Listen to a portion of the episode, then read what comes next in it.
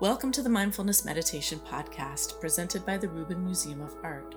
We are a museum in Chelsea, New York City that connects visitors to the art and ideas of the Himalayas and serves as a space for reflection and personal transformation. I'm your host, Dawn Eshelman. Every Monday, we present a meditation session inspired by a different artwork from the Rubin Museum's collection and led by a prominent meditation teacher from the New York area. This podcast is a recording of our weekly practice, currently held virtually. In the description for each episode, you will find information about the theme for that week's session, including an image of the related artwork. Our Mindfulness Meditation podcast is presented in partnership with Sharon Salzberg and teachers from the New York Insight Meditation Center, the Interdependence Project, and Parabola Magazine. And now, please enjoy your practice. Hi, everyone. Welcome. Welcome to Mindfulness Meditation Online here with the Rubin Museum of Art, and I'm Dawn Eshelman. It's great to be here with you, and uh, I hope you're keeping well. And if you're in this New York City area, that you enjoyed the beautiful weekend. And for those of you who are new to us, we are a museum of Himalayan art and ideas in New York City. So glad to have you all here. And our weekly program where we combine art and meditation online. So we select a work of art in collaboration with our teachers um, and look at that work of art from our collection. We'll hear a brief talk from our teacher today, the wonderful Sharon Salzberg. And then we'll have a short sit, 15 to 20 minutes, led by Sharon. Let's take a look. This is a really, really interesting one here. And this is the Demoness of Tibet. This is from early 20th century. Pigments on cloth. It's about 16 by 23 inches.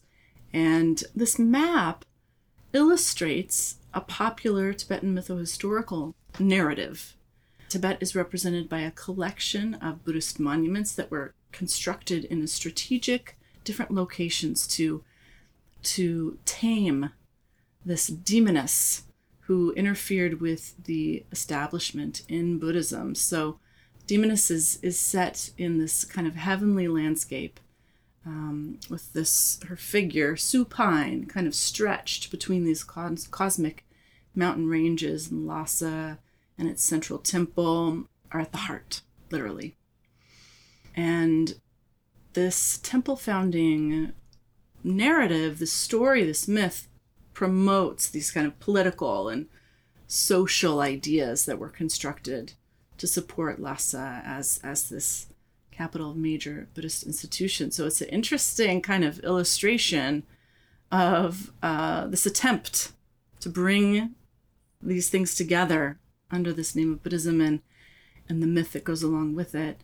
And that brings us to our theme today, harmony, which is this idea of that, that comes to us through the exhibition healing practices. So we're really thinking about it in relationship to that exhibition with this idea that, you know, the, what is the purpose? The purpose of health, the purpose beyond and through the healing process part of it and one of the elements of it is harmony, is to create what we know we hear in Tibetan medicine is a very important principle, which is balance, right? Harmony. And um, so unifying, bringing things together in collaboration. And so, with that, I am so delighted, as always, to bring on our wonderful teacher today, Sharon Salzberg. She is the co founder of the Insight Meditation Society in Barre, Massachusetts, and is, of course, a lauded and incredible teacher and author. Sharon has some wonderful books, including Real Change, Mindfulness to Heal Ourselves and the World, Real Love. They're all great. And Real Happiness. And you can find them all wherever you buy your books, but also at the Rubin Shop. And Sharon is such an important person to us here at the Rubin, having really um, been on our stage so many times in so many different contexts, helping us connect with and understand many of the concepts present in our collection. So thank you, Sharon. It's great to have you here. Thanks for being here. Thank you so much. It's delightful to be with you all again. Uh, I always love reading in the beginning where everyone's tuning in from. Uh, many of you from New York City, of course. And I was I was quite taken actually with the use of the word harmony because it's not a word that we necessarily use very often. Um, in the Buddhist teachings, I'm most familiar with it in the sense of balance. Balance seems a little bit more of a rugged word, or, you know, uh, harmony just seems so soft or gentle. And I think that's interesting. And I think the association Dawn just made with healing is very interesting. I've mostly seen it uh, in particular as harmony in the teachings in regard to ethics. Like, if you've acted recklessly, if you kind of blundered and said something that set people against one another, or uh, you hurt somebody with your words, with your actions, they say you've broken the harmony. And and this is significant because what we're counting on is uh, an honoring, a respect of maybe everyone's role in the room or the truth of interconnection. And when that gets broken, uh, we are left with the kind of individual motivations um, run amok sometimes, where people uh, don't necessarily have the uh, mission, say, of the company uh, really close at heart, or um, their need to make an impact, to be the one, to have the voice that's going to make the difference supersedes listening or the ability to learn or see what the emergent wisdom is from the group. In order to see what emerges from a group in terms of everyone's potential contribution we need some harmony now one of the reasons people don't like the word of course is that it it can feel it shouldn't really but it can feel a little bit coerced. Like um, you can't raise a troublesome issue because that will disrupt the harmony, and that we have to be kind of pleasing at all times and soft and sweet, and and it, it doesn't really mean that at all. I think there is a rhythm to life, and and there's a a way of holding to one's principles and one's values and at the same time realizing the potential for, say, the wisdom of the group to emerge.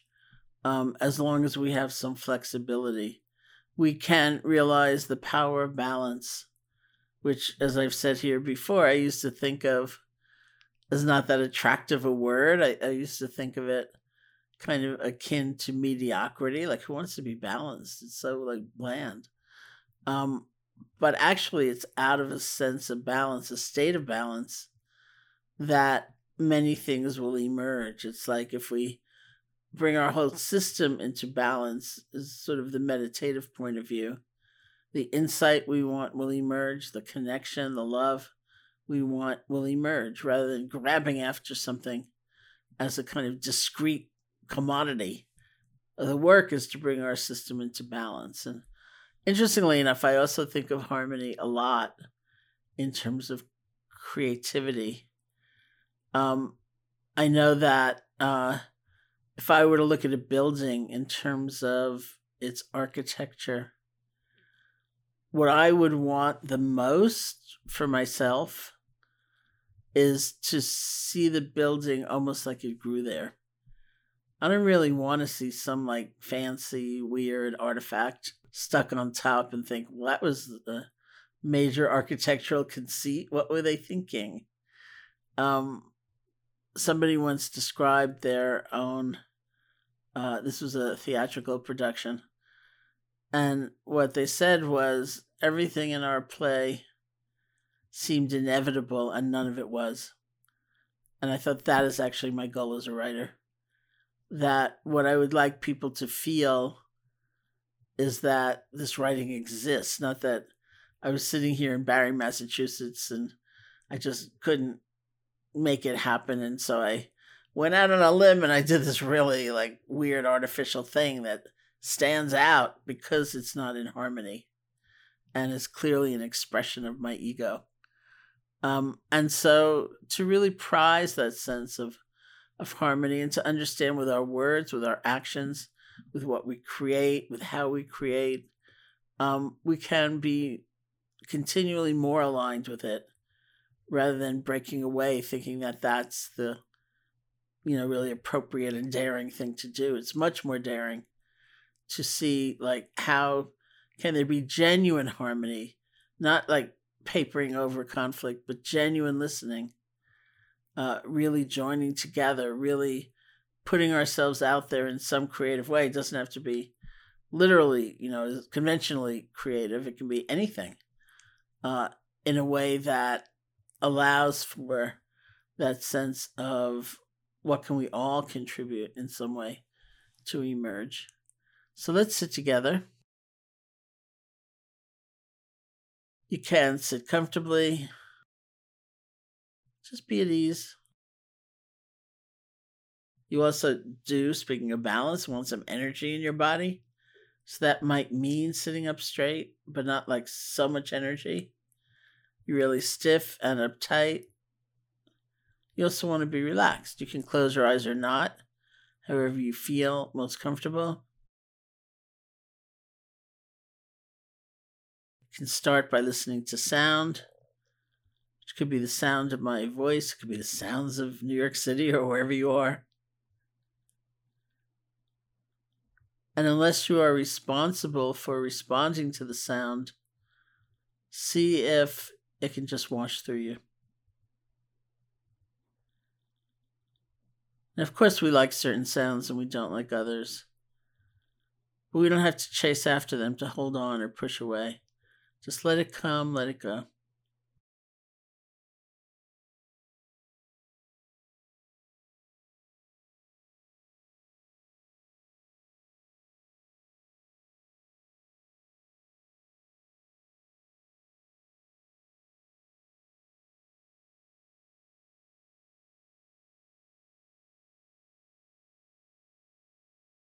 and bring your attention to the feeling of your body sitting, whatever sensations you discover. See if you can feel the earth supporting you, because it is.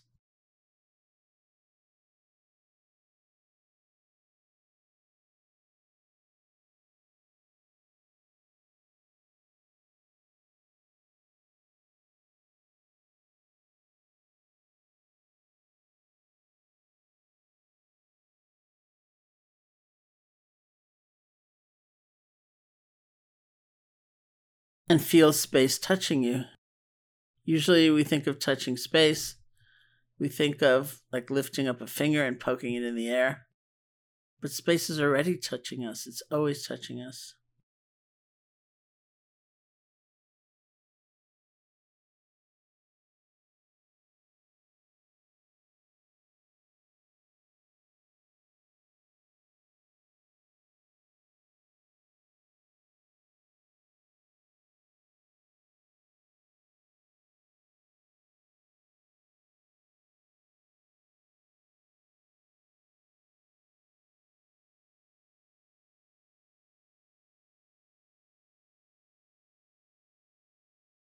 Bring your attention to your hands and see if you can move from the more conceptual level, let go fingers, to the world of direct sensation, picking up pulsing, throbbing, pressure, whatever it might be. You don't have to name these things, but feel them.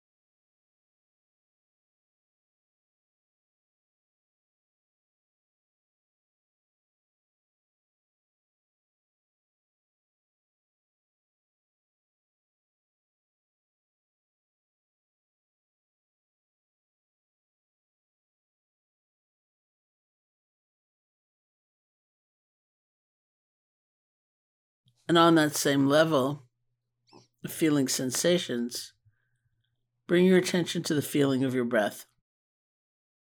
Just the normal, natural breath, wherever you feel it most distinctly. That might be the nostrils or the chest or the abdomen. You can find that place, bring your attention there, and just rest. See if you can feel one breath without concern for what's already gone by, without leaning forward for even the very next breath. Just this one.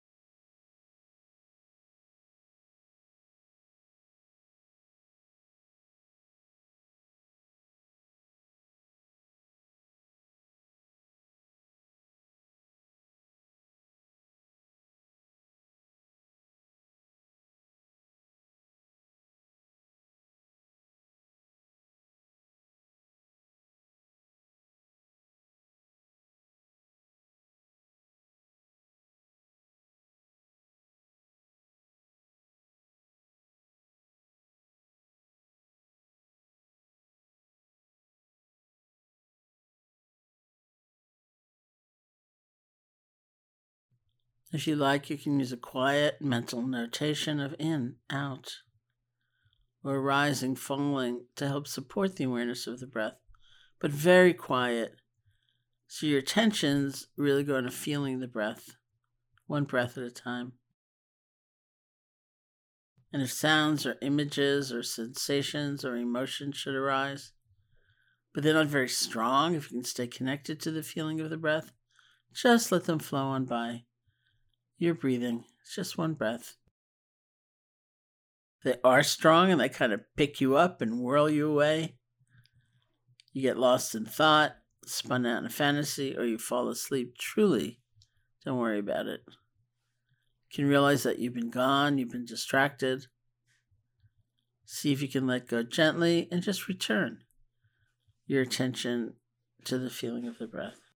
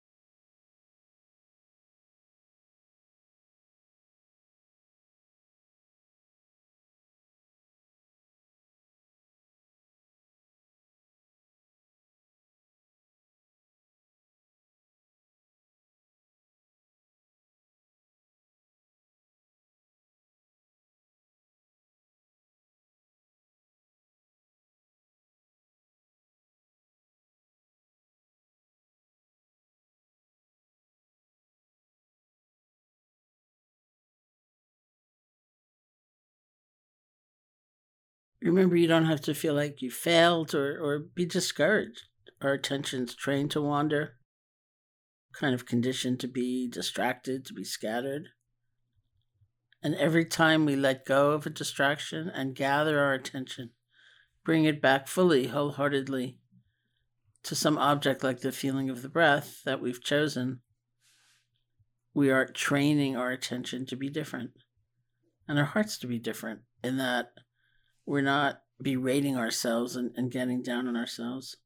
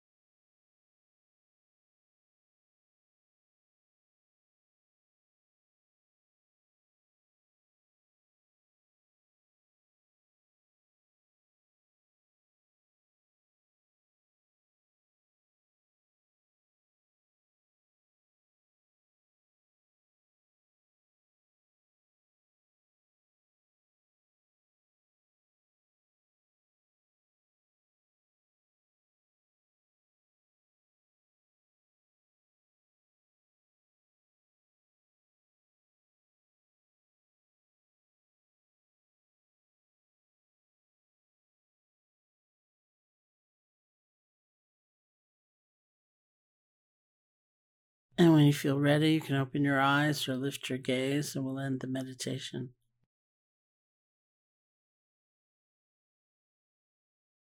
So, thank you. That concludes this week's practice. If you'd like to support the Rubin and this meditation series, we invite you to become a member. If you're looking for more inspiring content, please check out our new podcast, Awaken, hosted by Laurie Anderson. The 10 part series features personal stories that explore the dynamic path to enlightenment and what it means to wake up. Now available wherever you listen to podcasts.